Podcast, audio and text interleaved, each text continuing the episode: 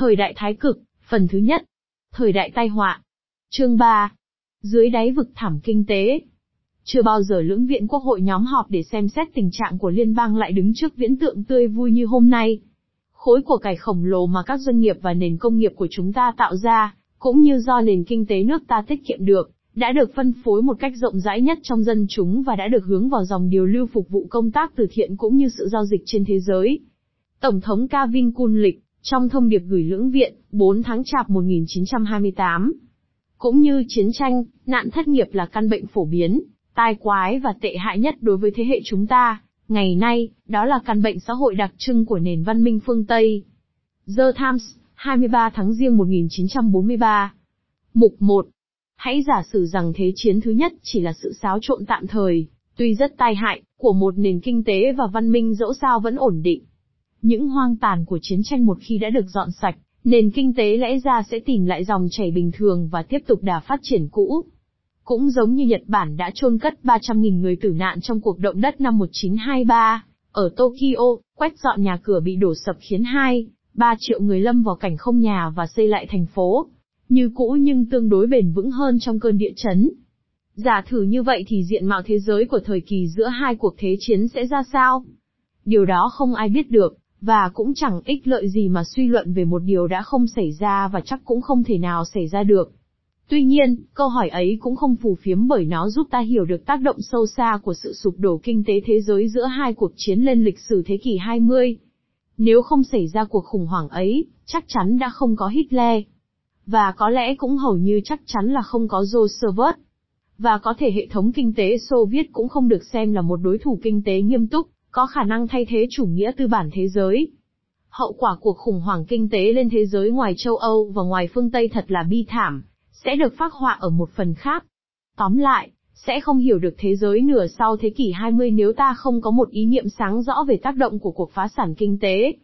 Thế chiến thứ nhất chỉ tàn phá một bộ phận của cựu thế giới, chủ yếu là châu Âu. Còn cách mạng thế giới, khía cạnh kịch tính nhất của sự sụp đổ nền văn minh tư sản thế kỷ 19, đã gieo rắc ảnh hưởng rộng rãi hơn nhiều, từ Mexico sang Trung Quốc, và dưới hình thái phong trào giải phóng chống thực dân, từ Bắc Phi đến Indonesia. Tuy nhiên, rất dễ tìm thấy những khu vực trên trái đất mà người dân không phải gánh chịu hậu quả trên cả hai mặt ấy, Hoa Kỳ, và cả những vùng thuộc địa rộng lớn hạ Sahara thuộc châu Phi. Song cuộc chiến tranh 1914, 18 đã dẫn tới một thứ phá sản thực sự có tính cách toàn cầu, ít nhất là, ở tất cả những nơi mà cuộc sống của con người có liên hệ tới hay bị chi phối bởi những sự trao đổi của một thị trường không còn tính chất liên cá nhân nữa. Thật vậy, đất nước Hoa Kỳ đầy kiêu hãnh không còn là vùng đất yên bình, lánh xa những xáo trộn của những lục địa bất hạnh khác, mà trở nên tâm điểm của trận động đất toàn cầu vĩ mô mà các nhà sử học kinh tế chưa bao giờ ghi nhận trên bậc thang Richter, cuộc đại khủng hoảng của thời kỳ giữa hai cuộc đại chiến. Nói tóm lại, nền kinh tế tư bản thế giới dường như sụp đổ. Không ai biết nó làm sao khôi phục được.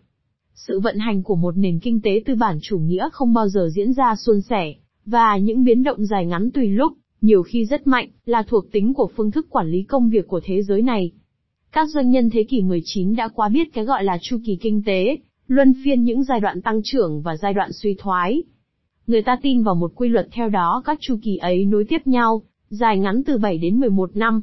Đến cuối thế kỷ 19, người ta bắt đầu để ý thấy chu kỳ ấy bắt đầu dài ra, và các nhà quan sát chú mục vào những hiện tượng bất thường xảy ra trong những thập niên trước đó. Từ khoảng 1850 đến đầu thập niên 1870, đã diễn ra một giai đoạn phát triển ngoạn mục chưa từng có, tiếp theo đó là 20 năm bất chắc về kinh tế, có những nhà kinh tế học gọi đó là cuộc đại suy thoái, dù không đúng, rồi lại chuyển sang một thời kỳ tăng trưởng kinh tế trên toàn cầu, rõ ràng là lớn nhất trong thế kỷ.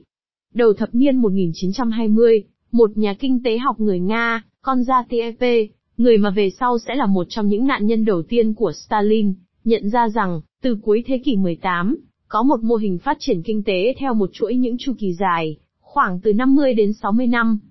Nhưng chẳng ai, kể cả con Zatiev, đề ra được một cách giải thích hợp lý về hiện tượng này, thậm chí còn có những nhà thống kê học nêu nghi vấn về sự tồn tại của những chu kỳ ấy.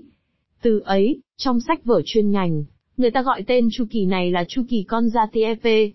Cũng nên nói thêm, hồi đó, Con gia TEP đi tới kết luận là chu kỳ dài của nền kinh tế thế giới sẽ dẫn tới suy thoái. Kết luận này là chính xác. Trong quá khứ, các doanh nhân cũng như các nhà kinh tế học chấp nhận các đợt sóng và các chu kỳ dài, vừa hay ngắn, tương tự như nhà nông chấp nhận thời tiết đổi thay đỏng đảnh. Đành chịu như thế, sớm nắng chiều mưa, nay là thời cơ, mai là vấn nạn, người này ngành kia có thể gặp vận hội phát đạt hay tán ra bại sản. Chỉ có những người xã hội chủ nghĩa mới nghĩ như Marx, họ cho rằng những chu kỳ ấy nằm trong một quá trình theo đó chủ nghĩa tư bản sẽ đẻ ra những mâu thuẫn, những mâu thuẫn này sẽ phát triển tới mức không thể chịu đựng nổi, và sẽ đe dọa bản thân hệ thống kinh tế. Nói chung, người ta cứ nghĩ rằng kinh tế thế giới sẽ tiếp tục tăng trưởng và tiến triển như nó đã làm từ một thế kỷ, ngoại trừ tai họa đột xuất và ngắn ngủi của những vụ suy thoái chu kỳ. Điều chưa từng thấy trong tình hình mới, có lẽ lần đầu tiên trong lịch sử của chủ nghĩa tư bản, là những biến động có vẻ như đang đe dọa cả hệ thống. Thêm vào đó, đường biểu diễn tăng tiến xuyên suốt thế kỷ có vẻ như đang gãy gục. Từ cuộc cách mạng công nghiệp, lịch sử kinh tế thế giới gắn liền với sự tăng tốc về tiến bộ kỹ thuật, sự tăng trưởng kinh tế liên tục nhưng không đồng đều, và sự toàn cầu hóa ngày càng rộng lớn, tức là sự phân công lao động trên bình diện thế giới ngày càng tinh xảo và phức tạp, mạng lưới mậu dịch và dòng chảy ngày càng chi chít, gắn kết mỗi bộ phận của kinh tế thế giới với hệ thống toàn cầu. Tiến bộ kỹ thuật vẫn tiếp tục, thậm chí đã tăng tốc trong thời đại tai họa, làm thay đổi kỷ nguyên của các cuộc chiến tranh thế giới và đồng thời, nó cũng bị chiến tranh làm đảo lộn. Trong cuộc sống của phần đông người dân, cả nam lẫn nữ, đúng đã có những trải nghiệm tai ương mà đỉnh điểm là cuộc đại khủng hoảng 1929, 1933, song trong suốt mấy thập niên ấy, nền kinh tế vẫn không ngừng tăng trưởng. Nó chỉ giảm tốc độ tăng trưởng mà thôi. Tại Hoa Kỳ, là nước có nền kinh tế giàu mạnh nhất, tỷ lệ tăng trưởng GDP bình quân tính theo đầu người từ năm 1913 đến năm 1938 không vượt quá con số khiêm nhường 0,8% hàng năm. Cũng trong thời gian ấy, sản xuất công nghiệp toàn cầu tăng nhỉnh hơn 80%, nghĩa là chỉ bằng nửa tăng trưởng trong vòng 25 năm trước đó. Như ta sẽ thấy ở chương 9, sự tương phản với thời kỳ sau 1945 còn ngoạn mục hơn nữa. Dẫu sao, nếu một người, ở sao hỏa nhìn biểu đồ kinh tế từ xa để không thấy những khúc răng cưa xuyên suốt cuộc đời của người sống, ở trái đất, chắc chắn anh ta sẽ nhận định là nền kinh tế thế giới phát triển liên tục. Tuy vậy, điều đó rõ ràng là sai về một phương diện. Thật thế, quá trình toàn cầu hóa rõ ràng đã dẫm chân tại chỗ trong thời kỳ giữa hai cuộc đại chiến. Tất cả các chỉ số đều cho thấy sự hội nhập đã khựng lại hoặc thụt lùi. Giai đoạn trước Thế chiến thứ nhất là thời kỳ di dân ồ ạt lớn nhất trong lịch sử, nhưng sau đó dòng di dân đã cạn kiệt, hay đúng hơn, nó đã bị cuộc chiến tranh và những chính sách hạn chế đắp đê ngăn chặn. Trong thời gian 15 năm trước 1914, gần 15 triệu người đã di cư sang Hoa Kỳ. Trong 15 năm tiếp theo, con số ấy tụt xuống mức 5,5 triệu. Trong thập niên 1930 và suốt Thế chiến thứ hai, dòng nhập cư hầu như khựng lại hoàn toàn, dưới 750.000 người. Dòng di cư từ bán đảo Iberia, Tây Ban Nha và Bồ Đào Nha, chủ yếu đi sang châu Mỹ Latin, từ 1,75 triệu trong thập niên 1911, 1920 xuống dưới 250.000 trong thập niên 1930. Còn thương mại thế giới, sau khi đã khắc phục được những biến động do chiến tranh và cuộc khủng hoảng sau chiến tranh, đến cuối thập niên 1920, đã vượt được mức 1913 một chút, để rồi lại suy sụp trong cuộc khủng hoảng. Tuy nhiên, đến cuối thời đại tai họa 1948, nó cũng không lớn hơn khối lượng sản xuất trước Thế chiến thứ nhất là bao. Từ đầu thập niên 1890 đến 1913, nó đã tăng hơn gấp đôi. Từ 1948 đến 1971, nó được nhân lên 5 lần. Sự trì trệ sau Thế chiến thứ nhất lại càng đáng ngạc nhiên hơn nữa khi ta nhớ rằng cuộc đại chiến này đã khai sinh ra một loạt quốc gia mới, ở châu Âu và Trung Đông. Với những đường biên giới dài thêm ra không biết bao nhiêu km, lẽ ra tự động phải có sự tăng trưởng mậu dịch giữa các nước, vì những trao đổi thương mại trước đây nằm trong nội bộ một nước, như Áo Hung hay Nga chẳng hạn, nay trở thành mậu dịch quốc tế. Cần nói rõ, thống kê về thương mại thế giới chỉ tính những thương vụ xuyên biên giới, cũng như lưu lượng về thảm kịch những người tị nạn sau chiến tranh và sau cách mạng, con số lên đến hàng triệu chúng ta chờ đợi sẽ tiếp tục gia tăng, thay vì có sự hạn chế luồng di dân trên thế giới. Trong thời gian đại khủng hoảng, ngay dòng chảy tư bản quốc tế xem như cũng cạn kiệt. Từ 1927 đến 1933, tín dụng quốc tế giảm hơn 90%. Tại sao có sự đình đốn như vậy? Người ta nêu ra nhiều lý do, chẳng hạn, kinh tế Mỹ, nền kinh tế lớn nhất thế giới, đã trở thành gần như tự túc, chỉ cần nhập khẩu một vài nguyên liệu. Và lại, nó cũng chưa bao giờ lệ thuộc vào ngoại thương. Song ngay những nước ngoại thương lớn như Anh và các nước Bắc Âu cũng đi theo chiều hướng này. Những người đương thời thì chú ý đến một lý do báo động khác, hiển nhiên hơn, và chắc chắn họ có lý. Từ nay mỗi quốc gia ra sức bảo vệ nền kinh tế nước mình khỏi những đe dọa từ bên ngoài, tức là nền kinh tế thế giới rõ ràng đang lao đao vì những khó khăn to lớn. Thoạt đầu giới kinh doanh và các chính quyền tưởng rằng sau những xáo trộn tạm thời của cuộc đại chiến, nền kinh tế thế giới bằng cách này hay cách khác cũng sẽ trở lại những ngày tươi sáng của trước năm 1914, mà họ coi là tình trạng bình thường. Và thực tế, đà phát triển của ngay sau chiến tranh, ít nhất ở những nước không trải qua cách mạng hay nội chiến, tỏ ra hứa hẹn, còn các doanh nghiệp và chính quyền thì nhìn với con mắt ác cảm việc nhân công và các công đoàn có thêm quyền hành, bởi họ ngại sẽ dẫn tới hậu quả là tăng giá sản xuất thông qua việc tăng lương và giảm thời gian lao động. Tuy nhiên, cuộc điều chỉnh diễn ra khó khăn hơn dự kiến. Năm 1920, giá cả và sự tăng trưởng đều sụt xuống, ảnh hưởng tới quyền lực của nhân công.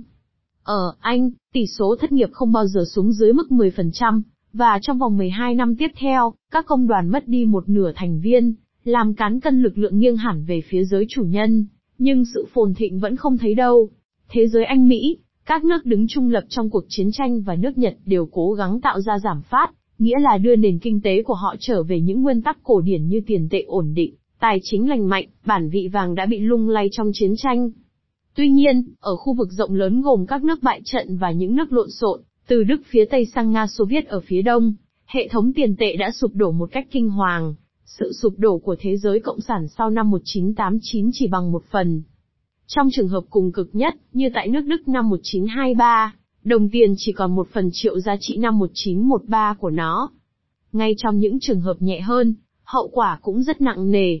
Ông nội của người viết sách này, tới kỳ hạn rút tiền đóng quỹ bảo hiểm vào đúng lúc lạm phát cao điểm ở Áo, khối lượng tiền giấy rất lớn mà ông được thanh toán chỉ vừa đủ để trả một ly nước, ở quán cà phê quen thuộc.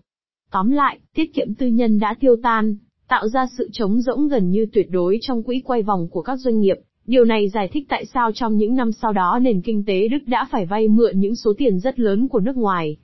Đến khi nổ ra khủng hoảng, kinh tế Đức càng dễ suy sụp.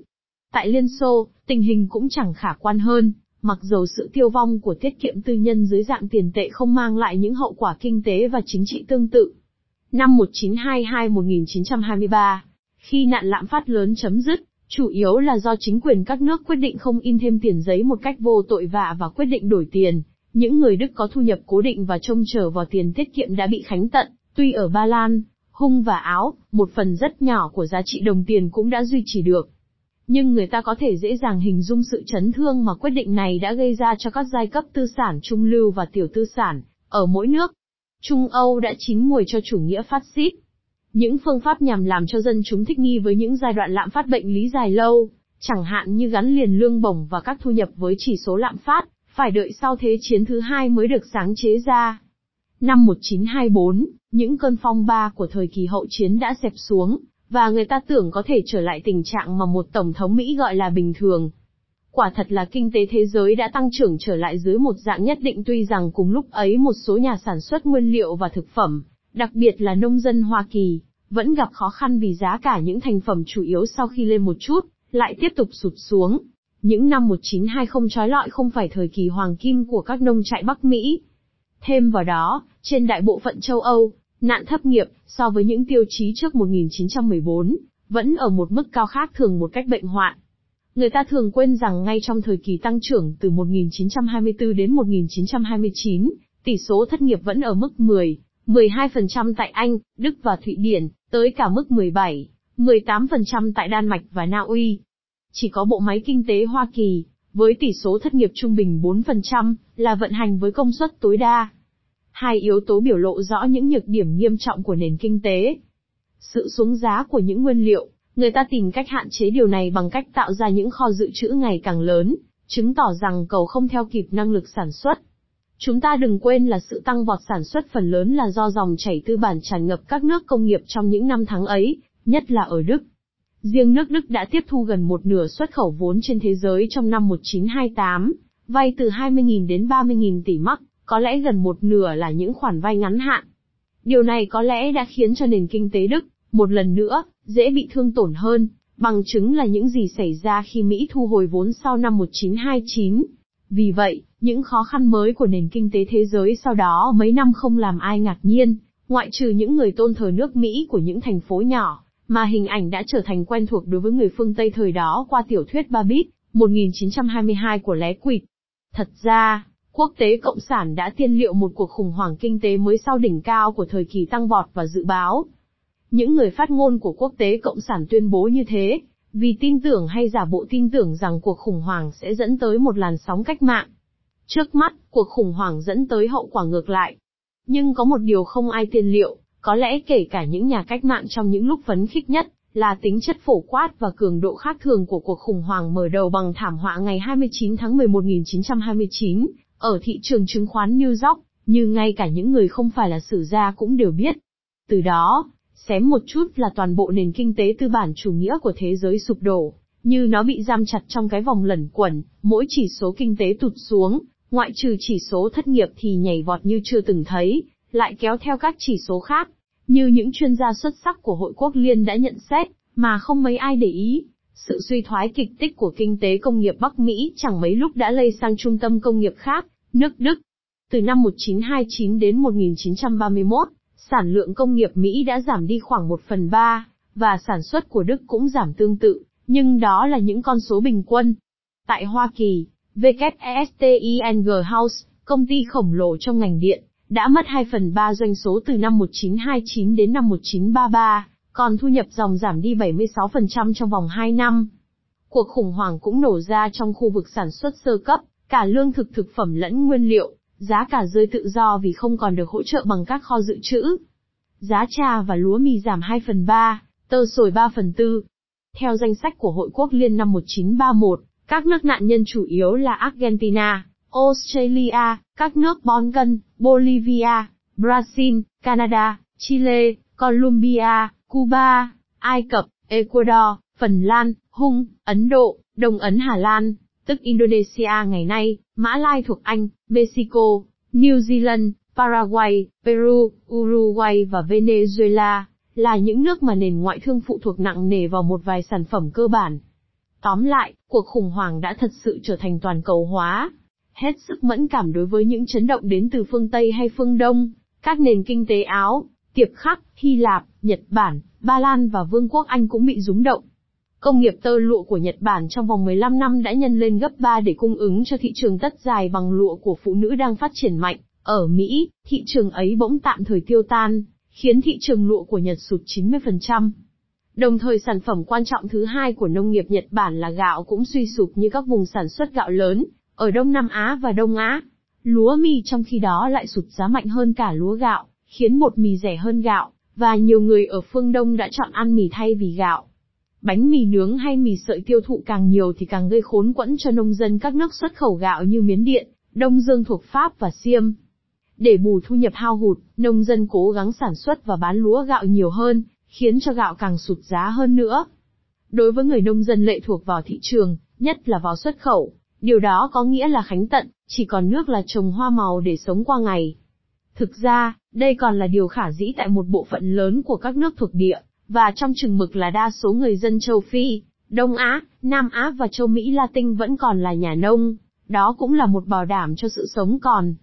Ở Brazil, những người sản xuất cà phê muốn ngăn chặn không để cho giá cả suy sụp, đã dùng biện pháp tuyệt vọng là đốt cà phê thay than đá cho đầu tàu xe lửa. Brazil trở thành biểu tượng của sự phí phạm tư bản chủ nghĩa và chiều sâu của cuộc khủng hoảng. Từ 2 phần 3 đến 3 phần 4 cà phê bán trên thị trường thế giới được sản xuất ở Brazil. Dẫu sao đi nữa, cuộc đại khủng hoảng đối với người dân Brazil còn dễ chịu hơn nhiều so với những tai họa kinh tế của thập niên 1980, vì đại đa số dân chúng còn sống ở nông thôn, và chăng người nghèo cũng chẳng mấy kỳ vọng vào kinh tế. Tuy nhiên, ngay cả trong những nước thuộc địa nông nghiệp, người dân cũng cơ cực vì khủng hoảng. Ta có thể hình dung ra điều đó qua trường hợp của bờ biển vàng, nước Ghana ngày nay, nhập khẩu đường, bột mì, cá hộp và gạo phải cắt đi gần 2 phần 3, chưa nói chi đến việc bông nhập khẩu đã phải cắt đi 98% chỉ vì người nông dân Ghana sống vì nghề trồng ca cao mà thị trường ca cao sụp đổ. Đối với tất cả những ai không liên quan, càng không kiểm soát gì được tới các phương tiện sản xuất, trừ phi trở về làng quê sống với gia đình, tức là đối với tất cả những người làm công. Cuộc khủng hoảng kinh tế mang lại hậu quả đầu tiên là nạn thất nghiệp, ở một quy mô ngoài sức tưởng tượng, chưa từng thấy, và kéo dài hơn mọi sự tiên đoán. Trong thời kỳ tồi tệ nhất, 1932-1933, 22-23% nhân công Anh và Bỉ, 24% nhân công Thụy Điển, 27% nhân công Hoa Kỳ, 29% nhân công Áo, 31% nhân công Na Uy, 32% nhân công Đan Mạch và ít nhất 44% nhân công Đức không có công ăn việc làm. Quan trọng không kém, khi nền kinh tế đã vực dậy sau 1933, tỷ số thất nghiệp bình quân của thập niên 1930 cũng không xuống thấp hơn 16, 17% ở Anh và Thụy Điển, 20% ở các nước Bắc Âu khác, Áo và Hoa Kỳ. Quốc gia phương Tây duy nhất đã giải quyết được nạn thất nghiệp là Đức Quốc xã, từ 1933 đến 1938. Trong ký ức của người lao động, chưa bao giờ xảy ra một tai họa kinh tế như vậy. Tình hình càng nguy kịch hơn vì chế độ bảo hộ xã hội trong đó có trợ cấp cho người thất nghiệp hoặc hoàn toàn không có như, ở Mỹ hoặc rất hạn hẹp so với những tiêu chuẩn cuối thế kỷ 20, nhất là đối với những người thất nghiệp dài hạn. Vì vậy, vấn đề an toàn luôn luôn là quan tâm cốt tử đối với người lao động, được bảo vệ chống lại sự bấp bênh của công ăn việc làm chống lại tật bệnh, tai nạn, và thảm cảnh tuổi già không có thu nhập. Vì vậy mà họ mơ ước cho con cái kiếm được việc làm lương thấp chăng nữa nhưng bền chắc, và có hưu bổng. Ngay tại những nước có chế độ bảo hiểm thất nghiệp trước khi xảy ra khủng hoảng như Anh, thì cũng chỉ có 60% nhân công được hưởng chế độ này, mà có được như vậy cũng vì từ năm 1920 trở đi, nước Anh đã phải thích nghi với tình trạng tỷ lệ thất nghiệp cao. Ở các nước châu Âu khác không kể Đức, nước mà tỷ lệ lao động có bảo hiểm thất nghiệp cũng ở trên mức 40%. Tỷ số người lao động có quyền hưởng trợ cấp thất nghiệp chỉ ở mức từ 0 đến 25%. Sống trong hoàn cảnh chỗ làm bấp bênh hay thất nghiệp định kỳ, khi không kiếm ra công việc mà tiền để dành cạn kiệt, sổ nợ ở cửa hàng tạp hóa lên tới mức không thể mua chịu được nữa, người lao động lâm vào tình trạng tuyệt vọng. Sinh hoạt chính trị của các nước công nghiệp đã bị chấn thương bởi tác động xuyên tâm của nạn thất nghiệp đại chúng bởi vì số đông dân chúng cảm nhận như vậy về cuộc đại khủng hoảng. Họ không cần biết rằng các nhà sử học kinh tế có thể chứng minh rằng đa số nhân công của mỗi nước vẫn có công ăn việc làm ngay cả trong giai đoạn xấu xa nhất, và trên thực tế, mức sống của họ khấm khá hơn vì vật giá giảm đi, ở khắp nơi trong thời kỳ giữa hai cuộc chiến tranh, và trong những năm khó khăn nhất, giá lương thực lại giảm nhanh hơn vật giá nói chung.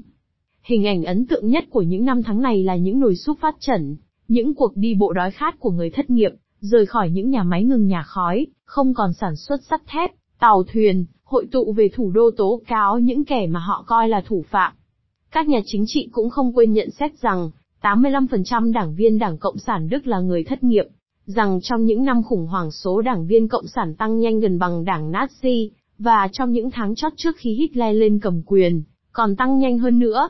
Nạn thất nghiệp được cảm nhận điều này không có gì lạ, như vết thương nghiêm trọng, có thể là tử thương trên thân thể của sinh hoạt chính trị. Giữa những năm Thế chiến thứ hai, một cây bút viết xã luận của báo Times xuất bản tại London cho rằng, cùng với chiến tranh, nạn thất nghiệp là căn bệnh tràn lan nhất, tai ác nhất và hiểm nghèo nhất của thế hệ chúng ta. Ngày nay, nó là căn bệnh xã hội đặc thù của nền văn minh phương Tây. Trong suốt lịch sử của cuộc công nghiệp hóa, chưa ai viết như vậy bao giờ. Câu văn ấy cắt nghĩa chính sách của chính quyền các nước phương Tây sau chiến tranh rõ ràng hơn mọi cuộc tìm kiếm dài hơi trong các kho lưu trữ. Lạ một điều, giới doanh nhân, giới nghiên cứu kinh tế và các nhà chính trị lại cảm nhận cuộc đại khủng hoảng như một tai họa đảo điên một cách sâu sắc hơn cả đại chúng. Nạn thất nghiệp đông đảo, giá cả nông phẩm suy sụp là những đòn giáng lên đầu họ, nhưng những người dân bình thường vẫn chắc mẩm thế nào cũng có một giải pháp cho những bất công bất ngờ ấy, bên tả cũng như bên hữu, đó là giả sử rằng họ có nuôi hy vọng là những nhu cầu nhỏ nhoi của họ được đáp ứng. Thảm kịch của những người nắm quyền lực về kinh tế chính là đây, trong khuôn khổ nền kinh tế liberal cũ, hoàn toàn không thể có giải pháp. Để đối phó với các cuộc khủng hoảng ngắn hạn trước mắt, thì họ buộc phải đụng chạm tới nền tảng của một nền kinh tế thế giới mà về dài hạn, lại rất khả quan ít nhất, đó là cách nhìn của họ.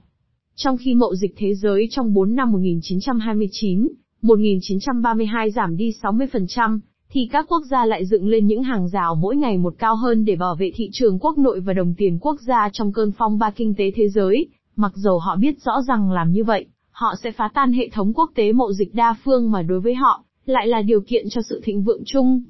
Hòn đá tảng của hệ thống này là điều khoản tối Huệ quốc, đã bị xóa bỏ trong gần 60% các hiệp ước thương mại được ký kết trong thời gian từ 1931 đến 1939, và trong những hiệp ước còn giữ điều khoản này, nó cũng chỉ tồn tại dưới một dạng thức hạn hẹp. Tình hình này cứ tiếp tục đến bao giờ? Liệu có cách nào kết thúc cái vòng lẩn quẩn này chăng? Ở một phần dưới, chúng ta sẽ trở lại hậu quả chính trị trực tiếp của giai đoạn chấn thương ghê gớm nhất trong lịch sử của chủ nghĩa tư bản. Trước mắt, cũng nên nêu ngay lên hệ quả chính trị quan trọng nhất đứng về mặt dài hạn. Nói tóm gọn, cuộc đại khủng hoảng đã phá tan chủ nghĩa liberal, chủ nghĩa tự do về kinh tế trong suốt nửa thế kỷ sau đó. Năm 1931-1932, các nước Anh, Canada, toàn bộ các nước Bắc Âu và Hoa Kỳ đã từ bỏ bản vị vàng, vốn được coi là nền tảng của mậu dịch quốc tế ổn định, đến năm 1936, đến phiên những người vốn sùng tín vàng thoi là Bỉ và Hà Lan, rồi cuối cùng, cả người Pháp. Một biểu tượng nữa là năm 1931, nước Anh đã từ bỏ chủ trương tự do mậu dịch vốn gắn liền với bản sắc, kinh tế Anh từ năm 1840, chẳng khác gì hiến pháp Mỹ là căn cước chính trị của Hoa Kỳ. Việc người Anh từ bỏ những nguyên tắc trao đổi tự do trong một nền kinh tế thế giới duy nhất minh họa một cách thuyết phục nhất làn sóng chủ nghĩa bảo hộ. Nói một cách chính xác, cuộc khủng hoảng bắt buộc chính phủ các nước phương Tây phải ưu tiên xét tới những khía cạnh xã hội thay vì những khía cạnh kinh tế khi họ vạch ra đường lối chính thức. Buông xuôi không làm gì sẽ phải đương đầu với những mối nguy nghiêm trọng, xu hướng triệt để hóa của phái tả, và của cả phái hữu, như tình hình Đức và một số nước khác đã cho thấy. Cho nên, chính quyền mỗi nước bảo vệ nông nghiệp trong nước chống lại sự cạnh tranh của nước ngoài không chỉ đơn thuần bằng hàng rào quan thuế, mặc dầu trước đó, họ cũng đã tăng thuế nhập khẩu. Trong cuộc khủng hoảng, họ còn trợ cấp nông nghiệp bằng cách bảo đảm mức giá nông phẩm, mua của nông dân những sản phẩm dư thừa, hoặc cấp tiền để nông dân ngừng trồng trọt như ở Hoa Kỳ sau năm 1933. Chính tiền lệ từ cuộc đại khủng hoảng này là nguồn gốc những nghịch lý kỳ quái trong chính sách chung về nông nghiệp của cộng đồng châu Âu trong suốt những thập niên 1970 và 1980, trợ cấp cho những thiểu số nông dân ngày càng teo lại, khiến cho cộng đồng có nguy cơ bị phá sản. Sau thế chiến thứ hai, công ăn việc làm đầy đủ cho người lao động, nghĩa là giải quyết được nạn thất nghiệp đại chúng, trở thành hòn đá tảng cho chính sách kinh tế, ở các nước theo chủ nghĩa tư bản dân chủ cải lương, mà nhà tiên tri và tiên phong nổi tiếng nhất, tuy không phải là người duy nhất là nhà kinh tế học người Anh Kenneth, 1883-1946. Luận điểm của Kenneth nhằm trừ khử nạn thất nghiệp đại chúng thường xuyên vừa có tính chất kinh tế vừa có tính chất chính trị. Những người theo trường phái Kenneth cho rằng và đúng thế, nhu cầu phát sinh từ thu nhập của số đông dân chúng có công ăn việc làm sẽ là một kích thích tố rất tốt đối với một nền kinh tế xa sút. Nhưng sở dĩ chủ trương kích cầu này được coi là ưu tiên, ngay trước khi Thế chiến thứ hai kết thúc, chính phủ Anh đã quyết sách như vậy, là bởi vì người ta cho rằng nạn thất nghiệp đại chúng là một thùng thuốc nổ, chính trị và xã hội. Đây là một sắc tín ăn sâu tới mức mà, nhiều năm sau, khi nạn thất nghiệp đại trả tái phát, nhất là trong cuộc khủng hoảng nghiêm trọng của đầu thập niên 1980, nhiều nhà quan sát trong đó có người viết sách này, tin chắc thế nào cũng sẽ có náo loạn xã hội và rất ngạc nhiên thấy không có gì xảy ra cả. Nguyên nhân chủ yếu, Cố nhiên, là biện pháp phòng ngừa đã được áp dụng trong khi xảy ra khủng hoảng, và sau đó, như một bài học rút ra từ khủng hoảng, tạo lập những chế độ bảo hộ xã hội hiện đại. Mấy ai ngạc nhiên khi Hoa Kỳ thông qua đạo luật Social Security Act năm 1935. Ngày nay, chúng ta quá quen thuộc với sự tồn tại của những chế độ bảo hiểm xã hội phổ biến tại các nước phát triển của chủ nghĩa tư bản công nghiệp, chỉ có vài biệt lệ là Nhật Bản, Thụy Sĩ và Hoa Kỳ, đến nỗi quên mất rằng khái niệm nhà nước ban phát, hiểu theo nghĩa hiện đại ngày nay, lại là một điều hiếm có trước ngày Thế chiến thứ hai. Lúc đó, ngay các nước Bắc Âu cũng chỉ mới bắt đầu thực hiện chế độ này. Sự thật là ngay những cụm danh từ nhà nước phúc lợi hay nhà nước ban phát cũng chưa thông dụng vào trước năm 1940. Sự chấn thương do khủng hoảng gây ra càng nặng nề hơn nữa khi Liên Xô, quốc gia đã lớn tiếng đoạn tuyệt với chủ nghĩa tư bản, không bị khủng hoảng tác động chút nào. Trong khi toàn thế giới ít nhất là thế giới tư bản tự do, bị đình đốn, thì với những kế hoạch 5 năm mới, Liên Xô đẩy mạnh quá trình công nghiệp hóa ồ ạt và nhanh chóng. Từ 1929 đến 1940, sản xuất công nghiệp của Liên Xô đã nhân gấp 3. Năm 1929, thành phẩm chế biến Liên Xô chỉ chiếm 5% tổng sản lượng thế giới, đến năm 1938, đã lên tới 18%, trong khi đó thì sản lượng của Hoa Kỳ, Anh và Pháp cộng lại từ 59% giảm xuống mức 52%. Mà Liên Xô lại không có thất nghiệp. Thành tựu ấy đã gây ấn tượng đối với các nhà quan sát, bất luận theo ý thức hệ nào, trong đó có những du khách thuộc các giới xã hội, kinh tế, tuy số lượng không lớn nhưng là những người có ảnh hưởng, đã sang thăm Liên Xô trong những năm 1930-1935. Họ bị ấn tượng bởi những thành công ấy nhiều hơn là bởi tính chất sơ khai và kém hiệu quả của nền kinh tế Liên Xô, hay tính chất tàn bạo của đường lối Stalin trong việc tập thể hóa và đàn áp quần chúng. Bởi vì điều mà họ quan tâm muốn tìm hiểu không phải là hiện thực của Liên Xô như nó tồn tại, mà chính là chế độ kinh tế của họ, chính là sự thất bại sâu sắc của chủ nghĩa tư bản phương Tây. Bí quyết của hệ thống Xô Viết là gì? Có thể học được gì từ Liên Xô? Sau những kế hoạch 5 năm ở Nga, kế hoạch và kế hoạch hóa đã trở thành những danh từ thời thượng ở cửa miệng mọi người. Các đảng xã hội dân chủ cũng thông qua những kế hoạch, như ở Bỉ và Na Uy. Còn Sir Arthur Sonter, một quan chức cao cấp Anh rất nổi tiếng và được trọng vọng, một giường cột của giới establishment Anh, đã viết cả một cuốn sách nhan để bình phục. Trong đó ông chứng minh rằng một xã hội kế hoạch hóa là điều kiện cốt tử để đất nước, và cả thế giới, thoát ra khỏi vòng lẩn quẩn của cuộc khủng hoảng. Nhiều quan chức cấp cao và cấp trung cũng lập ra những nhóm hội luận không xu hướng đảng phái, gọi tên là PEC kế hoạch hóa chính trị và kinh tế. Những thành viên trẻ của đảng bảo thủ, như Harold Macmillan, 1894-1986, thủ tướng tương lai, đã trở thành người phát ngôn của công cuộc kế hoạch hóa. Ngay cả đảng Nazi cũng bắt trước, Hitler phát động kế hoạch 5 năm của ITA vào năm 1933. Vì những lý do mà chúng tôi sẽ đề cập ở chương sau, đảng Nazi đã thoát ra khỏi cuộc khủng hoảng một cách thành công sau năm 1933, nhưng thành tích này ít có tác động trên trường quốc tế. Mục 2. Vì đâu ra sự thất bại của nền kinh tế tư bản chủ nghĩa giữa hai cuộc thế chiến? Tình hình nước Mỹ là một nhân tố trung tâm của mọi câu giải đáp. Bởi vì nếu tìm nguyên nhân từ những náo loạn của chiến tranh và thời kỳ hậu chiến tại châu Âu, hay ít nhất ở các nước tham chiến, thì những yếu tố này chỉ gây ra những vấn đề kinh tế của châu Âu, còn Hoa Kỳ tuy tham chiến trong một giai đoạn ngắn và đã đóng một vai trò quyết định, nhưng vẫn ở cách xa cuộc chiến. Thế chiến thứ nhất, cũng như thế chiến thứ hai, không những đã không gây nhiễu loạn cho kinh tế Mỹ mà còn mang tới cho nó những thuận lợi hiển nhiên. Năm 1913, Hoa Kỳ đã trở thành nền kinh tế số một trên thế giới, chiếm hơn một phần ba sản lượng công nghiệp thế giới, chỉ thua Đức, Anh và Pháp cộng lại. Đến năm 1929, Hoa Kỳ chiếm 42% tổng sản lượng thế giới, trong khi ba cường quốc châu Âu kể trên cộng lại chưa tới 28%. Đó là những con số đáng kinh ngạc. Cụ thể là, từ năm 1913 đến 1920, sản lượng thép của Hoa Kỳ tăng 1 phần tư trong khi sản lượng của phần còn lại trên thế giới giảm đi 1 phần ba. Tóm lại, đến cuối thế chiến thứ nhất, kinh tế Mỹ đã chiếm vị trí thống trị trên trường quốc tế về nhiều mặt, và vị trí ấy, nó cũng giành lại được sau thế chiến thứ hai. Chính cuộc đại khủng hoảng đã tạm thời làm gián đoạn quá trình đi lên của nó. Thêm nữa, chiến tranh không những đã củng cố vị trí nước sản xuất công nghiệp số một trên thế giới của Hoa Kỳ, mà còn biến quốc gia này thành chủ nợ chính yếu. Trong cuộc chiến tranh, người Anh đã mất đi gần một phần tư số vốn đầu tư trên thế giới, chủ yếu là ở Mỹ, Anh phải dùng tiền vốn để mua sắm vật liệu chiến tranh, người Pháp mất đi gần nửa số vốn đầu tư, chủ yếu do cuộc cách mạng và sụp đổ ở châu Âu. Trong khi đó, người Mỹ lúc chiến tranh bắt đầu còn là người vay vốn, khi chiến tranh kết thúc, đã trở thành chủ nợ quốc tế chủ yếu.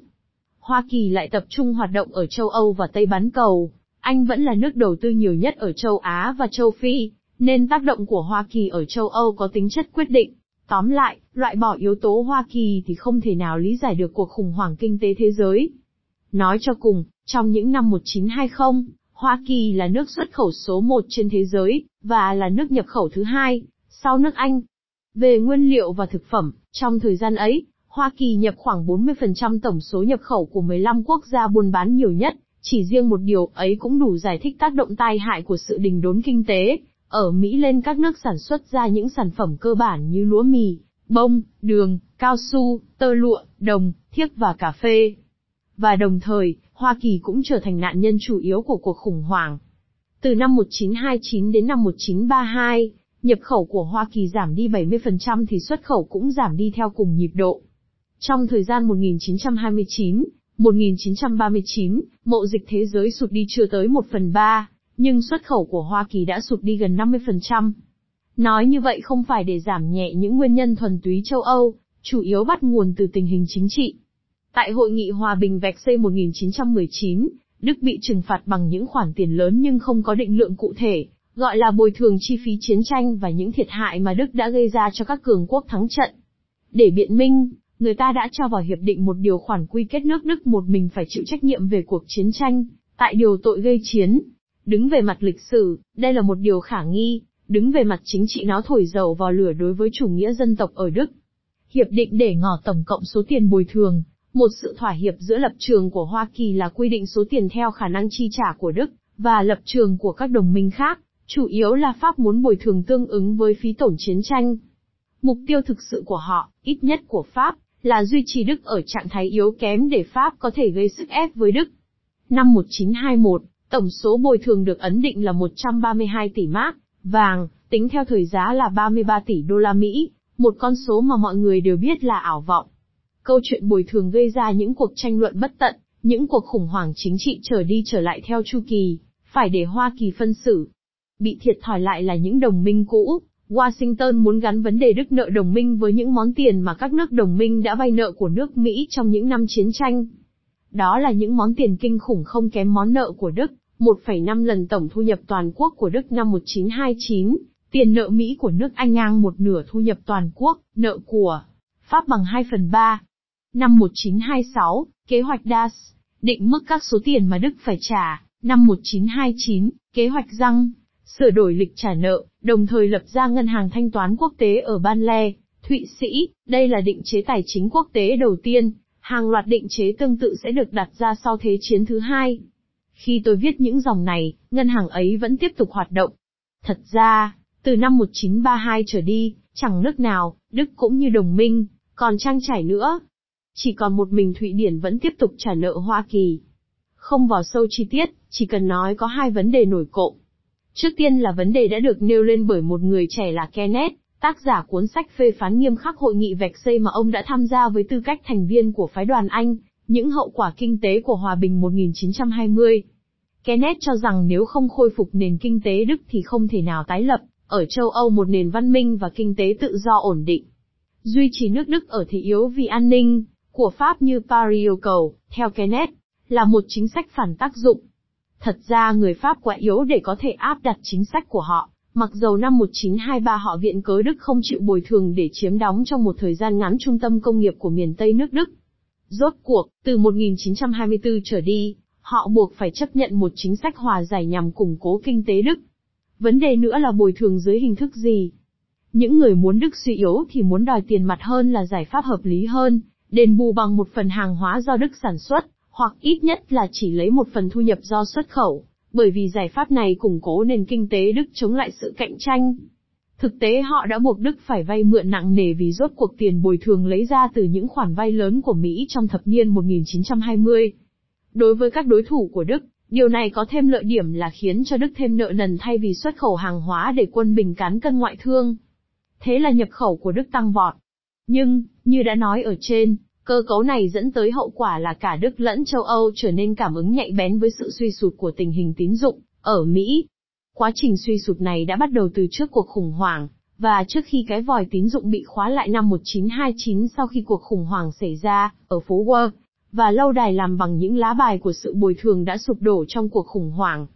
Nhưng lúc ấy, việc ngừng trả nợ không hề có tác động tích cực nào đối với kinh tế Đức hay kinh tế thế giới, bởi vì cũng như trong những năm 1931, 1933 đối với các hệ thống thanh toán quốc tế, kinh tế thế giới không còn là một hệ thống tích hợp nữa rồi. Tuy nhiên, những xáo trộn của chiến tranh và thời kỳ hậu chiến cũng như tình hình chính trị phức tạp, ở châu Âu chỉ giải thích được một phần tính chất nghiêm trọng của sự suy sụp kinh tế xảy ra giữa hai cuộc thế chiến. Về mặt kinh tế mà nói, có hai cách tiếp cận sự suy sụp này. Cách tiếp cận thứ nhất nhìn thấy trong nền kinh tế quốc tế một sự mất cân bằng lớn, ngày càng nghiêm trọng, do sự phát triển chênh lệch giữa Hoa Kỳ và thế giới. Có thể nói rằng hệ thống thế giới vận hành không suôn sẻ nữa vì khác với nước Anh trước năm 1914, ở vị trí trung tâm, Hoa Kỳ không cần đến các nước khác. Trước đó, anh biết rằng hệ thống thanh toán quốc tế dựa trên đồng bảng Anh nên họ cố gắng giữ cho nó ổn định. Còn Hoa Kỳ không màng gì tới vai trò giữ ổn định cho kinh tế thế giới. Hơn trước nữa, Hoa Kỳ không cần nhập tư bản, nhân công và phần nào của cải, ngoại trừ một số nguyên liệu. Hàng hóa xuất khẩu của Hoa Kỳ là quan trọng đứng về mặt quốc tế, Hollywood gần như độc chiếm thị trường điện ảnh thế giới, nhưng tỷ trọng xuất khẩu của Hoa Kỳ trong thu nhập quốc gia thấp hơn nhiều so với các nước công nghiệp khác. Có thể tranh luận về tầm quan trọng của sự thoái thác này của Mỹ đối với nền kinh tế thế giới, nhưng rõ ràng cách lý giải nguyên nhân khủng hoảng đã tác động tới các nhà kinh tế học và những người nắm quyền quyết định ở Mỹ trong thập niên 1940 và trong thời kỳ chiến tranh, nó đã thúc đẩy Washington quyết định đảm nhiệm sự ổn định của kinh tế thế giới sau 1945. Cách tiếp cận thứ hai về cuộc khủng hoảng chú trọng tới sự bất cập của kinh tế thế giới trong việc tạo ra mức cầu khả dĩ bảo đảm sự phát triển lâu bền.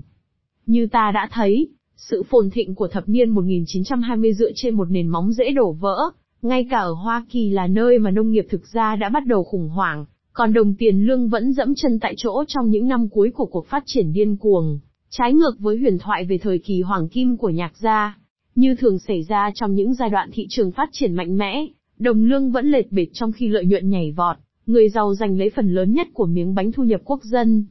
Khối lượng cầu do đó không theo kịp nhịp độ tăng năng suất của cỗ máy công nghiệp của thời đại tột đỉnh của Henry Ford, thế là xảy ra tình trạng siêu sản xuất và đầu cơ. Và chính hiện tượng này đã gây ra sự suy sụp. Các nhà sử học và các nhà kinh tế đã và còn đang bàn cãi về vấn đề này, nhưng bất luận thế nào, những người đương thời quan tâm tới chính sách công quyền đều ý thức được sự tranh lệch cầu ít cung nhiều. Và đầu tiên là Kenneth. Khi xảy ra sự sụp đổ, tác động của nó đương nhiên càng nghiêm trọng hơn nữa. Ở Mỹ vì sự trì trệ của cầu trước đó đã được bù trừ bằng việc tăng cường tín dụng cho tiêu thụ. Những ai còn nhớ tình hình cuối thập niên 1980 không xa lạ gì với hiện tượng này. Các ngân hàng trước đó đã bị thiệt hại vì nạn đầu cơ bất động sản lên tới cao điểm mấy năm trước cuộc khủng hoảng do sự hiệp lực quen thuộc của những phần tử lạc quan thâm căn cố hữu và vô số những vụ lừa đảo địa ốc, bị quá nhiều nợ xấu, không chịu cho vay thêm về địa ốc hay tái tài trợ những tín dụng hiện tồn.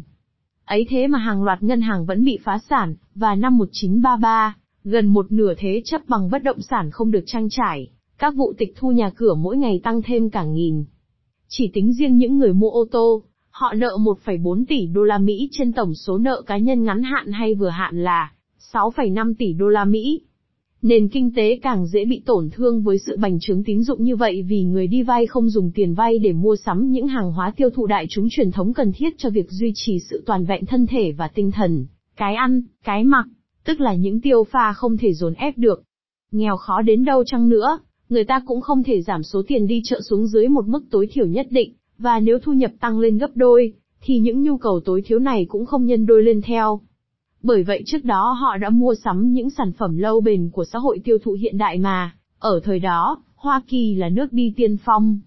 Thế mà việc mua sắm ô tô hay nhà ở lại rất dễ được trì hoãn, cho nên, so với thu nhập nhu cầu trong lĩnh vực này hết sức có giãn và ở một mức rất cao. Thành thử, tác động của cuộc khủng hoảng có thể đầy kịch tính trừ phi người ta chờ đợi là nó chỉ là một sự trì trệ ngắn hạn hay qua nhanh, và niềm tin ở tương lai không bị hao mòn. Thế là, từ 1929 đến 1931, sản xuất ô tô của Hoa Kỳ đã giảm đi một nửa, và ở một cấp độ khiêm nhường hơn, sản xuất đĩa nhạc cho công chúng nghèo, thứ đĩa chủng tộc và nhạc gia cho người da đen, một dạo đã phải ngừng. Tóm lại, khác với ngành đường sắt hay tàu thuyền ngày càng tiến triển, khác việc phổ biến dụng cụ bằng thép và máy công cụ làm giảm giá thành, sự phổ biến nhanh chóng những sản phẩm hay nếp sống mới đòi hỏi phải có mức thu nhập cao và tăng tiến và một niềm tin lớn vào tương lai. Mà chính điều đó lại đang tiêu tan. Sớm muộn, cuộc suy thoái tuần hoàn tệ hại nhất rồi cũng phải kết thúc, và từ sau năm 1932, xuất hiện nhiều dấu hiệu cho thấy thời điểm tồi tệ đã qua rồi. Thật vậy, kinh tế một vài nước đã khởi động trở lại. Tới cuối thập niên 1930, Nhật Bản, và ở một quy mô nhỏ hơn, Thụy Điển đã đạt mức sản xuất gần gấp đôi so với trước khủng hoảng, và năm 1938, kinh tế Đức, so với mức 1929 đã tăng 25%. Lờ đờ như kinh tế nước Anh cũng có nhiều dấu hiệu năng động. Nhưng rốt cuộc, kinh tế thế giới vẫn chưa bình phục. Thế giới vẫn chưa thoát ra cuộc khủng hoảng. Điều đó, có thể thấy rõ ràng trong nền kinh tế quan trọng nhất là kinh tế Hoa Kỳ bởi vì các cuộc thử nghiệm, nhiều khi thiếu nhất quán tiến hành dưới quốc sách New Deal, của Tổng thống Roosevelt nhằm tái phát động nền kinh tế thực ra đã không tương xứng với những hứa hẹn về mặt kinh tế. Kinh tế vừa vực mạnh lên được thì đến năm 1937, 1938, lại khủng hoảng một lần nữa, tuy ở một quy mô nhỏ hơn năm 1929. Khu vực chủ lực của công nghiệp Mỹ là sản xuất ô tô không bao giờ lấy lại được mức độ kỷ lục năm 1929. Năm 1938, sản xuất ô tô chỉ nhỉnh hơn 1920 một chút. Nếu đứng từ thời điểm 1990 để nhìn lại, thì quả là những nhà bình luận thông minh của thời đó đã quá bi quan. Trong con mắt của những nhà kinh tế học lỗi lạc, nếu cứ để mặc nó, chủ nghĩa tư bản sẽ xa vào trì trệ. Được Kenneth tiên liệu trong cuốn sách lên án hòa ước vạch xây, ý kiến này đã được nhiều người ở Hoa Kỳ tán thành sau khi xảy ra cuộc khủng hoảng. Phải chăng bất cứ nền kinh tế nào đến tuổi trưởng thành cũng đi tới trạng thái trì trệ? Nhà kinh tế học người Áo Joseph Schumpeter cũng chẩn đoán bi quan về chủ nghĩa tư bản. Sau này ông viết, khi nào kinh tế lộn xộn kéo dài khá lâu, thì cũng như mọi người khác, các nhà kinh tế học mang nặng tâm trạng của thời đại và đưa ra những học thuyết khẳng định rằng sự suy thoái sẽ tiếp tục dài dài. Có lẽ sau này các nhà sử học nhìn lại thời cuối thế kỷ 20 cũng sẽ ngạc nhiên thấy trong hai thập niên 1970 vào 1980 chúng ta rất ngần ngại xét tới khả năng một cuộc suy thoái tổng quát của nền kinh tế tư bản chủ nghĩa trên thế giới. Tình hình là như thế, mặc dầu những năm 1930 là một thập niên cải tiến kỹ thuật to lớn trong công nghiệp, chẳng hạn như trong sự phát triển chất dẻo, trong ngành giải trí cũng như trong lĩnh vực mà sau này ta gọi là media, thời kỳ giữa hai cuộc thế chiến cũng chứng kiến những bước đột phá, ít nhất trong thế giới Anh Mỹ, với sự đại thắng của truyền thanh đại chúng và của công nghệ điện ảnh Hollywood, đó là không nói tới họa báo hiện đại dùng kỹ thuật in ảnh chỉnh quay. Có lẽ cũng không phải ngạc nhiên khi ta thấy các dạp chiếu bóng khổng lồ được dựng lên y hệt những lâu đài trong mơ, ở chính giữa những thành phố xám xịt chìm ngập trong cảnh thất nghiệp tràn lan, bởi giá vé vào cửa tương đối rất rẻ, tuổi trẻ, cũng như người già, cả hai lứa tuổi đều mất việc với một tỷ lệ cao, cả hồi đó cũng như sau này, nên có dư thời giờ để giết thời gian. Các nhà xã hội học còn nhận xét một điều nữa là trong thời gian khủng hoảng, các cặp vợ chồng lại có xu hưởng chia sẻ những thú tiêu khiển nhàn nhã. Mục 3. Cuộc đại khủng hoảng càng khiến cho giới trí thức, những người hoạt động chính trị và những công dân bình thường tin chắc rằng thế giới mà họ đang sống có một cái gì sai trái về cơ bản. Phải làm gì, thì ai mà biết. Chắc chắn chẳng có mấy ai trong giới cầm quyền, và càng không phải là những người đang cố gắng lèo lái những công cụ hàng hải truyền thống của chủ nghĩa liberal cố hữu hay của tín điều cổ truyền, dựa trên bản đồ hàng hải rõ ràng đã lỗi thời của thế kỷ 19.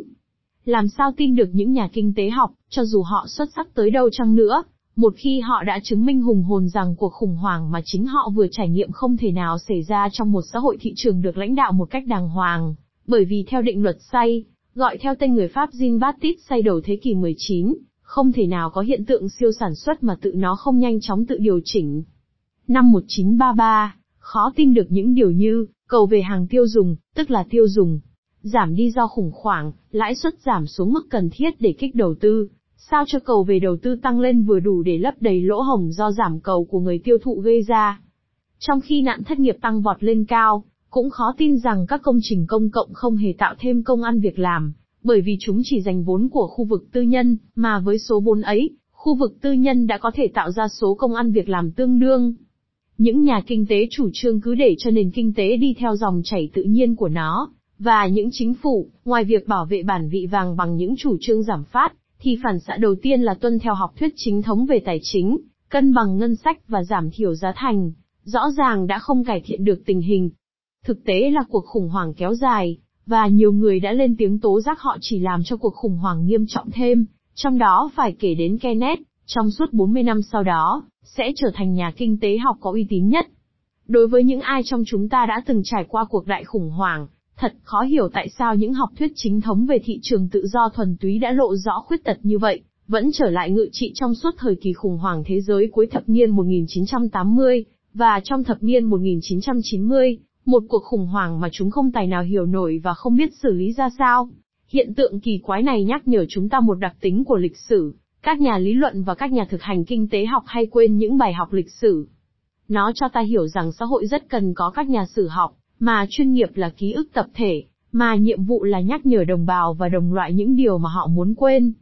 Bất luận thế nào, còn gì là kinh tế thị trường, khi mà sự thống trị của các đại công ty ngày càng áp đảo, làm cho cụm từ cạnh tranh hoàn hảo trở nên vô nghĩa, và khi mà những nhà kinh tế học vốn phê phán ca Marx thừa nhận rằng Marx có lý, nhất là khi ông tiên tri sự tập trung ngày càng cao của tư bản.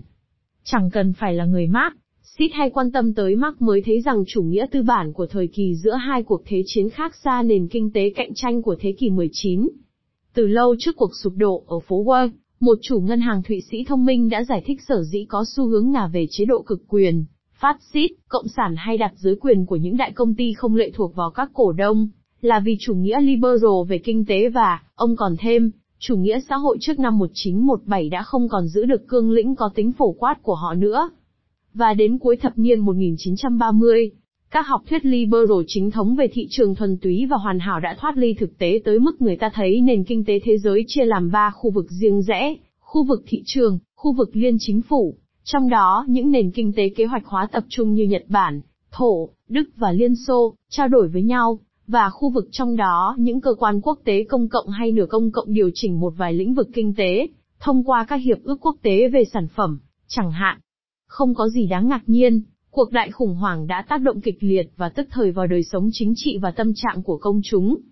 Thật là khổ sở, cảnh ngộ của các chính quyền trong cơn bão tố, bất luận là phái hữu, như chính quyền Herbert Hoover ở Hoa Kỳ, 1928-1932, hay phái tả, như chính phủ công đảng ở Anh và Australia. Sự thay đổi chính quyền không phải nơi nào cũng diễn ra ngay tức khắc như, ở châu Mỹ Latin trong thời gian 1930, 1931, đã có thay đổi ở 12 nước ở đây, trong đó có 10 cuộc đảo chính quân sự.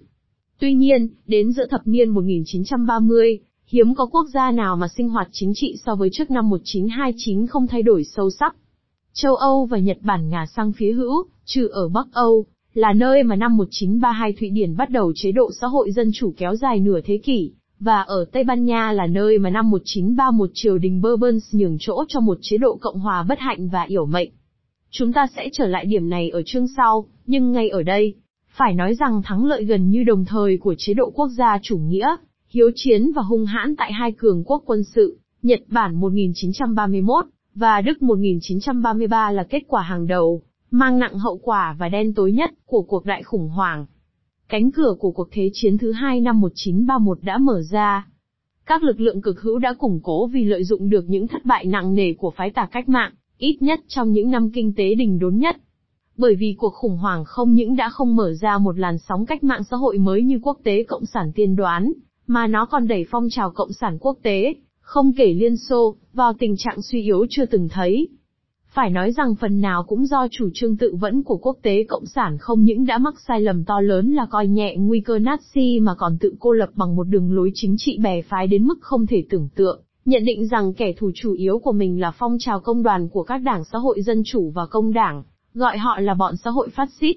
Năm 1934, Hitler coi như đã triệt hạ được Đảng Cộng sản Đức KPD mà Moscow đã đặt hy vọng cách mạng thế giới vào đấy. Và trước đó KPD đúng là đảng bộ quan trọng nhất, năng động và nhiều tính chiến đấu nhất của quốc tế Cộng sản. Cùng lúc đó ngay những người Cộng sản Trung Hoa đã bị đánh đuổi khỏi những căn cứ du kích nông thôn, cũng phải kéo nhau chạy dài trong cuộc vạn lý trường trinh tìm nơi ẩn náu, ở nơi an toàn xa xôi hẻo lánh. Rõ ràng là tổ chức phong trào cách mạng quốc tế, công khai hay bí mật, chẳng còn gì mấy, ở châu Âu năm 1934, chỉ còn Đảng Cộng sản Pháp là thật sự hiện tồn về mặt chính trị. Tại nước Italia phát xít, 10 năm sau cuộc bộ hành tiến về Roma, trong khi tình hình quốc tế trì trệ, Mussolini cảm thấy vị thế của mình đủ mạnh để phóng thích vài tù nhân cộng sản để chào mừng kỷ niệm 10 năm. Chỉ vài năm nữa thôi, tình thế sẽ khác hẳn. Trước mắt, sự thật hiển nhiên là, ít nhất ở châu Âu, Tác động trực tiếp của tình hình kinh tế đình đốn đã xảy ra ngược hẳn lại sự tiên đoán của người cách mạng. Sự thoái trào của phái tả không chỉ khu biệt trong hàng ngũ cộng sản, vì thắng lợi của Hitler ở Đức đã làm biến mất cả Đảng Xã hội Dân Chủ, và một năm sau đó, Đảng Xã hội Dân Chủ Áo cũng phải khuất phục sau một cuộc kháng chiến vũ trang ngắn ngủi. Tại Anh, công đảng thất cử từ năm 1931, nạn nhân của đình đốn kinh tế, hay đúng hơn vì quá tin tưởng vào học thuyết kinh tế chính thống thế kỷ 19, còn các công đoàn, số hội viên tụt xuống dưới mức năm 1913 vì từ năm 1920, đã mất đi một nửa hội viên. Nói chung, chủ nghĩa xã hội châu Âu đã bị dồn tới chân tường. Tuy nhiên, ở ngoài châu Âu ra, tình hình có khác. Bắc Mỹ ngả hẳn sang phía tả, Hoa Kỳ dưới sự lãnh đạo của Tổng thống Roosevelt, 1933, 1945 thử nghiệm một chính sách New Deal triệt để hơn, trong khi Mexico, với Tổng thống Lázaro Cárdenas, 1934-1940, đã tìm lại tiến bộ ban đầu của cuộc cách mạng Mexico lần thứ nhất, nhất là trong vấn đề cải cách ruộng đất. Những cuộc vận động xã hội và chính trị mạnh mẽ đã triển khai khắp các vùng đồng bằng Canada bị lao đao trong cuộc khủng hoảng, cả tổ chức tín dụng xã hội và liên đoàn thịnh vượng hợp tác, tiền thân của đảng Đảng Dân Chủ mới, đều là những phong trào phái tả, theo tiêu chuẩn của thập niên 1930. Còn ở châu Mỹ Latin cũng khó xác định tác động chính trị của cuộc khủng hoảng kinh tế vì khi giá sản phẩm cơ bản tụt dù làm cho tài chính các nước Nam Mỹ khánh kiệt, các chính phủ và đảng cầm quyền thi nhau rơi dụng nhưng không cùng một hướng. Thậm chí số chính phủ phái tả bị đổi nhiều hơn số phái hữu dù chỉ là tạm thời. Sau một thời gian dài chính quyền dân sự, Argentina bước vào thời kỳ chính phủ quân nhân, và tuy rằng những tướng lĩnh có xu hướng phát xít như Uzi Buzu, 1930-1932, đã nhanh chóng bị gạt ra, chính quyền Argentina rõ ràng là khuynh hữu, dù là phái hữu theo hướng truyền thống. Chile thì ngược lại, đã nhân cuộc khủng hoảng, lật đổ được các lốt Iban, 1927-1931, một trong những tổng thống độc tài quân sự hiếm hoi của Chile trước thời Pinochet, và nghiêng hẳn về phía tả. Thậm chí, năm 1932, một nền cộng hòa xã hội chủ nghĩa, sớm nở tối tàn đã được dựng nên dưới sự lãnh đạo của một đại tá có cái tên rất hùng hồn là Mamadou Grop, sau đó là sự thành lập một mặt trận nhân dân theo mô hình châu Âu. Tại Brazil, cuộc khủng hoảng đã gióng chuông báo tử cho nền cộng hòa cũ, của tập đoàn cầm quyền 1889, 1930, thay thế bằng một chính khách dân túy, quốc gia chủ nghĩa, Gertulio Vargas, là người từ đó sẽ chế ngự lịch sử đất nước này suốt 20 năm. Tại Peru, xu hướng khuynh tả rõ nét hơn, tuy rằng chính đảng mạnh nhất trong các đảng mới thành lập, Liên minh Nhân dân Cách mạng châu Mỹ, một trong những đảng công nhân đại chúng theo kiểu châu Âu rất hiếm có ở Tây Bán Cầu, đã thất bại, không thực hiện được những tham vọng cách mạng của mình. 1930-1932 Xu hướng khuynh tả còn rõ nét hơn nữa ở Colombia, dưới sự lãnh đạo của một vị tổng thống cải cách chịu ảnh hưởng mạnh mẽ chính sách New Deal của Roosevelt, đảng tự do lên nắm chính quyền, thay thế chính quyền bảo thủ kéo dài 30 năm. Cuối cùng, ở Cuba, cuộc tấn phong tổng thống Roosevelt đã tạo cơ hội để thuộc địa ngoài khơi, này của Hoa Kỳ tống khứ được một tay tổng thống bị mọi người nguyền rủa vì quá sức thối nát. Trên phần đất rộng lớn của trái đất, bao gồm các nước thuộc địa, cuộc khủng hoảng đã thúc đẩy các hoạt động phản đế, một phần vì sự sụt giá của các sản phẩm cơ bản đã tác động tới nền kinh tế thuộc địa, ít nhất là tới tài chính công và giai cấp tư sản bản địa, mặt khác vì các nước thực dân đã vội vã bảo hộ nông nghiệp và công ăn việc làm, ở chính quốc, không cần đếm xỉa đến tác động của chính sách này đối với các thuộc địa. Tóm lại, các quốc gia châu Âu đã có những quyết định kinh tế theo sức ép của các nhân tố nội trị, do đó không còn duy trì được sự nhất quán dài hạn của toàn bộ đế chế mà quyền lợi về sản xuất hợp thành một hệ thống phức tạp. Vì thế, ở đại bộ phận của thế giới thuộc địa, cuộc khủng hoảng kinh tế đã tạo ra tình trạng bất an về chính trị và xã hội trong dân chúng bản địa, mà đối tượng oán hận tất nhiên là chính quyền thực dân. Ngay cả tại những nước phải đợi đến thế chiến thứ hai mới thấy xuất hiện phong trào chính trị dân tộc chủ nghĩa. Ở Tây Phi thuộc Anh cũng như ở vùng biển Caribe, đã xảy ra những rối loạn xã hội, hậu quả trực tiếp của cuộc khủng hoảng ca cao và đường, hai sản phẩm xuất khẩu chủ yếu. Còn tại những nước đã có phong trào dân tộc chống thực dân, thì cuộc đấu tranh đã tăng cường trong những năm khủng hoảng, nhất là khi phong trào huy động được quần chúng. Đó chính là những năm phát triển mạnh phong trào huynh đệ Islam, thành lập năm 1928, ở Ai Cập, và là đợt vận động quần chúng Ấn Độ lần thứ hai của Gandhi. Có lẽ thắng lợi của Đảng Cộng hòa cực đoan của De Van Leza trong cuộc bầu cử năm 1932, ở Ireland cũng là phản ứng muộn màng chống thực dân phái sinh từ sự suy sụp kinh tế, Nhìn qua một vòng những đảo lộn chính trị gần như phổ biến mà nó đã gây ra trong vòng vỏn vẹn mấy tháng, từ Nhật Bản đến Ireland, từ Thụy Điển đến New Zealand, từ Argentina đến Ai Cập, người ta có thể thấy rõ biểu hiện tính toàn cầu của cuộc đại khủng hoảng và tác động sâu xa của nó. Nhưng không nên đánh giá chiều sâu của tác động này chỉ bằng hay cơ bản thông qua hậu quả chính trị ngắn hạn của nó, cho dù những hậu quả ấy kịch tính tới mức nào. Đó là cả một đại họa triệt tiêu mọi hy vọng về khả năng khôi phục lại nền kinh tế và xã hội của thế kỷ 19. Những năm 1929-1933 quả là một vực sâu, không thể nào quay trở về tình hình năm 1913, đó là việc không ai có thể mường tượng ra nữa rồi. Chủ nghĩa liberal kiểu cũ đã chết rồi, hay xem như đã bị kết án tử hình rồi. Từ nay, ba luồng tư tưởng tranh nhau vị trí bá quyền chính trị và trí tuệ, Luồng thứ nhất là chủ nghĩa cộng sản Marxist. Gì đi nữa, những lời tiên tri của Marx đã trở thành hiện thực, như những thành viên của Hiệp hội Kinh tế Mỹ đã được phát biểu năm 1938. Ấn tượng hơn nữa là việc Liên Xô xem ra được miễn dịch đối với căn bệnh trầm kha này. Khả năng lựa chọn thứ hai là một thứ chủ nghĩa tư bản đã tẩy trừ được tín điều vào tính tối ưu của thị trường, và được cải cách nhờ một cuộc hôn phối bán chính thức hay một cuộc tàng tiệu thường xuyên với chủ nghĩa xã hội dân chủ ôn hòa của các phong trào công nhân không cộng sản. Sau Thế chiến thứ hai, con đường này xem ra hiệu quả hơn cả. Tuy nhiên, trước mắt, đây không phải là một cương lĩnh định hình hay một chính sách mới, mà là một tâm trạng phổ biến, cuộc khủng hoảng qua đi rồi, không ai muốn no tái diễn nữa. Trong trường hợp tốt nhất, sự thất bại nhãn tiền của chủ nghĩa liberal cổ điển thúc đẩy người ta thử nghiệm những giải pháp khác. Thí dụ như ở Thụy Điển, chính sách xã hội dân chủ được đem ra thi hành sau 1932 chính là phản ứng tự giác trước những thất bại của quan điểm kinh tế chính thống của chính phủ công đảng Anh thảm hại trong những năm 1929, 1931, ít nhất đó là ý kiến của Gunnar M. Izdal, một trong những người chủ sướng chính sách Thụy Điển. Cùng lúc đó, một lý thuyết khác về sự thất bại của kinh tế thị trường cũng đang hình thành. Lý thuyết tổng quan về nhân dụng, lợi nhuận và tiền tệ của Keynes, tác phẩm có ảnh hưởng nhất của trào lưu này, mãi năm 1936 mới được công bố. Phải đợi đến thế chiến thứ hai và sau đó, mới xuất hiện một thực tiễn chính quyền mới nữa, quản lý vĩ mô nền kinh tế dựa trên kiểm toán quốc gia, cho dù ngay trong thập niên 1930, nhiều chính phủ và cơ quan quốc tế, có lẽ do liên tưởng tới Liên Xô, đã quan tâm ngày càng nhiều tới nền kinh tế quốc dân trong tổng thể của nó, và tìm cách ước tính tổng sản lượng và thu nhập của nó. Khả năng chọn lựa thứ ba và cuối cùng là chủ nghĩa phát xít. Nhờ cuộc khủng hoảng kinh tế, nó đã trở thành một phong trào thế giới, và nhất là một hiểm họa cho toàn thế giới. Trong dạng thức Nazi, chủ nghĩa phát xít bắt nguồn từ hai trào lưu, một là truyền thống trí thức, trái ngược hẳn với truyền thống áo, thù nghịch với các lý thuyết tân cổ điển của chủ nghĩa liberal về kinh tế đã trở thành quan điểm chính thống từ năm 1880, hai là một chính quyền hà khắc, quyết tâm triệt tiêu nạn thất nghiệp bằng bất cứ giá nào. Phải thừa nhận rằng chính quyền này đã giải quyết khủng hoảng thành công hơn mọi chính quyền khác, còn thành tích của chính quyền phát xít Italia không có gì đáng kể. Nhưng đó không phải là hấp lực chính yếu của nó, ở một lục địa châu Âu đã quá hoang mang, mất định hướng. Làn sóng phát xít càng lên cao theo cuộc khủng hoảng, thì càng thấy rõ rằng ở thời đại tai họa, nền hòa bình, sự ổn định xã hội và nền kinh tế, cũng như các định chế chính trị và các giá trị trí thức của xã hội liberal tư sản thế kỷ 19 đang lùi bước, ở khắp nơi, tới mức gần sụp đổ.